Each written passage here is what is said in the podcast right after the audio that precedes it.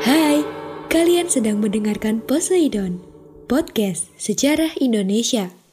Ngomongin masa lalu dengan gaya masa kini. Setelah tadi kita membahas mengenai pemberontakan di Maluku dengan RMS-nya atau Republik Maluku Selatannya, sekarang kita beralih ke pemberontakan yang berasal dari Sumatera dan Sulawesi. Mana lagi kalau bukan PRRI atau Permesta. PRRI adalah singkatan dari Pemerintah Revolusioner Republik Indonesia, sementara Permesta adalah singkatan dari Perjuangan Semesta atau Perjuangan Rakyat Semesta. Pemberontakan keduanya sudah muncul saat menjelang pembentukan Republik Indonesia Serikat pada tahun 1949. Pemberontakan ini dilatar belakangi oleh adanya hubungan yang tidak harmonis antara pemerintah pusat dengan pemerintah daerah, terutama di Sumatera dan Sulawesi, mengenai masalah otonomi daerah dan pertimbangan keuangan antara pusat dan daerah. Sikap tidak puas tersebut mendapat dukungan dari sejumlah perwira militer dan dari negara asing utamanya dari blok barat. Munculnya PRRI diawali dari ketidakharmonisan hubungan pemerintah dan daerah. Daerah kecewa terhadap pemerintah pusat yang dianggap tidak adil dalam alokasi dana pembangunan. Kekecewaan tersebut diwujudkan dengan pembentukan dewan daerah seperti berikut. Yang pertama, Dewan Banteng di Sumatera Barat yang dipimpin oleh Letkol Ahmad Hussein. Yang kedua, Dewan Gajah di Sumatera Utara yang dipimpin oleh Kolonel Maludin Simbolon. Yang ketiga, Dewan Garuda di Sumatera Selatan yang dipimpin oleh Letkon Barlian. Yang terakhir yaitu Dewan Manguni di Sulawesi Utara yang dipimpin oleh Kolonel Vence Samuel. Pemberontakan ini berjalan ketika Kolonel Samuel, Kolonel Simbolon, Kolonel Dahlan Jambek, dan Kolonel Zulkifli Lubis serta e, beberapa dari pihak sipil seperti Muhammad Natsir, Syarif Usman, Burhanuddin Harahap, dan Syarifuddin Prawira Negara bertemu untuk membicarakan suatu pembentukan pemerintahan yang baru. Dalam rapat akbar di Padang pada tanggal 10 Februari 1958, Letkol Ahmad Hussein memberikan ultimatum kepada pemerintahan pusat sebagai berikut.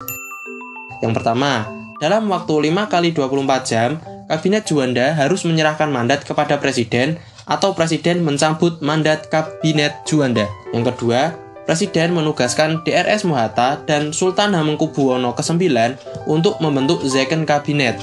Yang terakhir, meminta kepada presiden supaya kembali kepada dudukannya sebagai presiden secara konstitusional. Sementara itu, pemerintah pusat menolak ultimatum tersebut dan pada tanggal 11 Februari 1958 memecat secara tidak hormat kepada Ahmad Hussein, Maludin Simbolon, Zulkifli Lubis, dan Dahlan Jambek. Sehari kemudian, KSAD Ahana Sution membekukan Komandan Daerah Militer Sumatera Tengah dan menempatkannya langsung di bawah KSAD.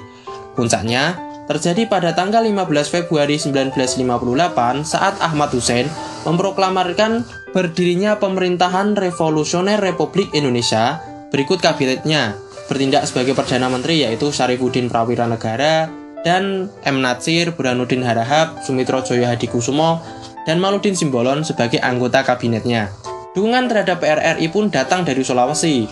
Pada tanggal 17 Februari 1958, Letkol DC Somba, seorang komando daerah militer Sulawesi Utara dan Tengah atau KDMSUT, menyatakan pemutusan hubungan dengan pemerintah pusat serta mendukung PRRI. Jadi kolaps ya. Nggak cuma youtubers yang bisa kolaps, tapi juga pemberontak juga bisa kolaps. Kemudian di Makassar sendiri pada tanggal 2 Maret 1957, Panglima Teritorium ke-7 Letkol Vence Samuel memproklamirkan piagam perjuangan rakyat semesta atau permesta Gerakan ini berpusat di wilayah Sulawesi, Kepulauan Nusa Tenggara, dan Maluku.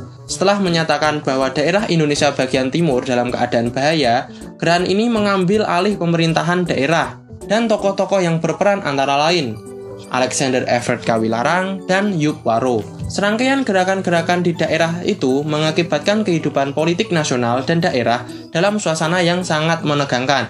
Insinyur Soekarno, Juhanda, Nasution, PNI, dan PKI menghendaki perlakuan yang keras untuk memadamkan gerakan itu. Sementara itu, Hatta, Hamengkubuwono, cenderung mengedepankan perundikan. Situasi semakin gawat setelah PM Ali Sosro Amijoyo mengembalikan mandatnya kepada Presiden pada tanggal 14 Maret 1957. Sementara itu, DRS Muhatta dan Hamengkubuwono ke-9 cenderung mengedepankan perundingan. Situasi semakin gawat setelah PM Ali Sostro Amijoyo mengembalikan mandatnya kepada Presiden pada tanggal 14 Maret 1957. Presiden kemudian menyatakan negara dalam keadaan bahaya. Dengan demikian, Angkatan Perang leluasa untuk mengambil tindakan.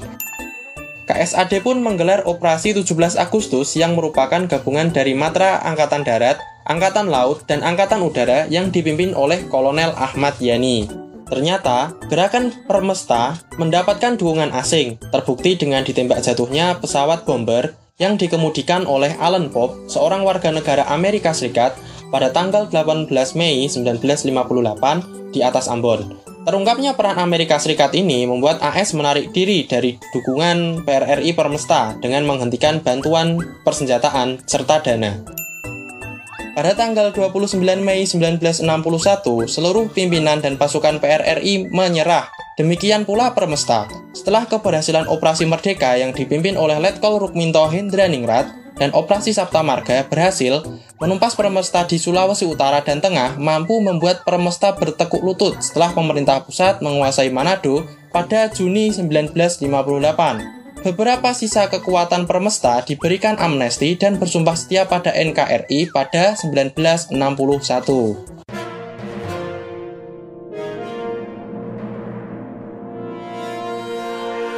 Hai teman-teman, saatnya kita masuk di segmen History Flash.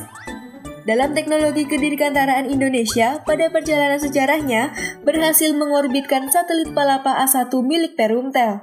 Selain itu, Indonesia berhasil mendirikan PT Pesawat Terbang Nurtanio atau IPTN tahun 1976.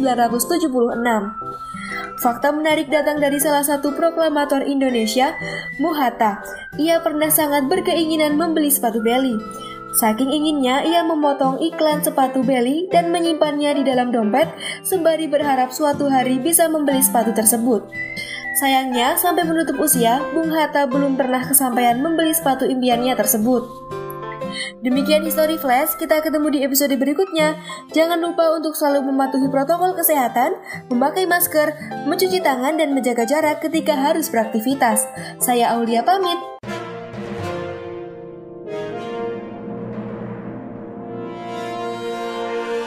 Oke, sekian tadi pembahasan kita tentang beberapa pemberontakan yang paling ngehe pada awal kemerdekaan.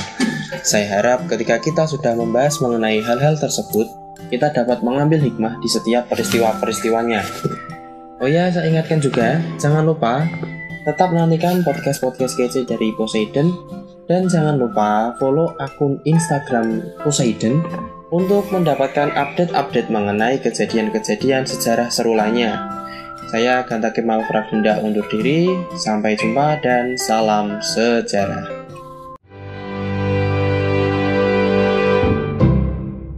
Kasih.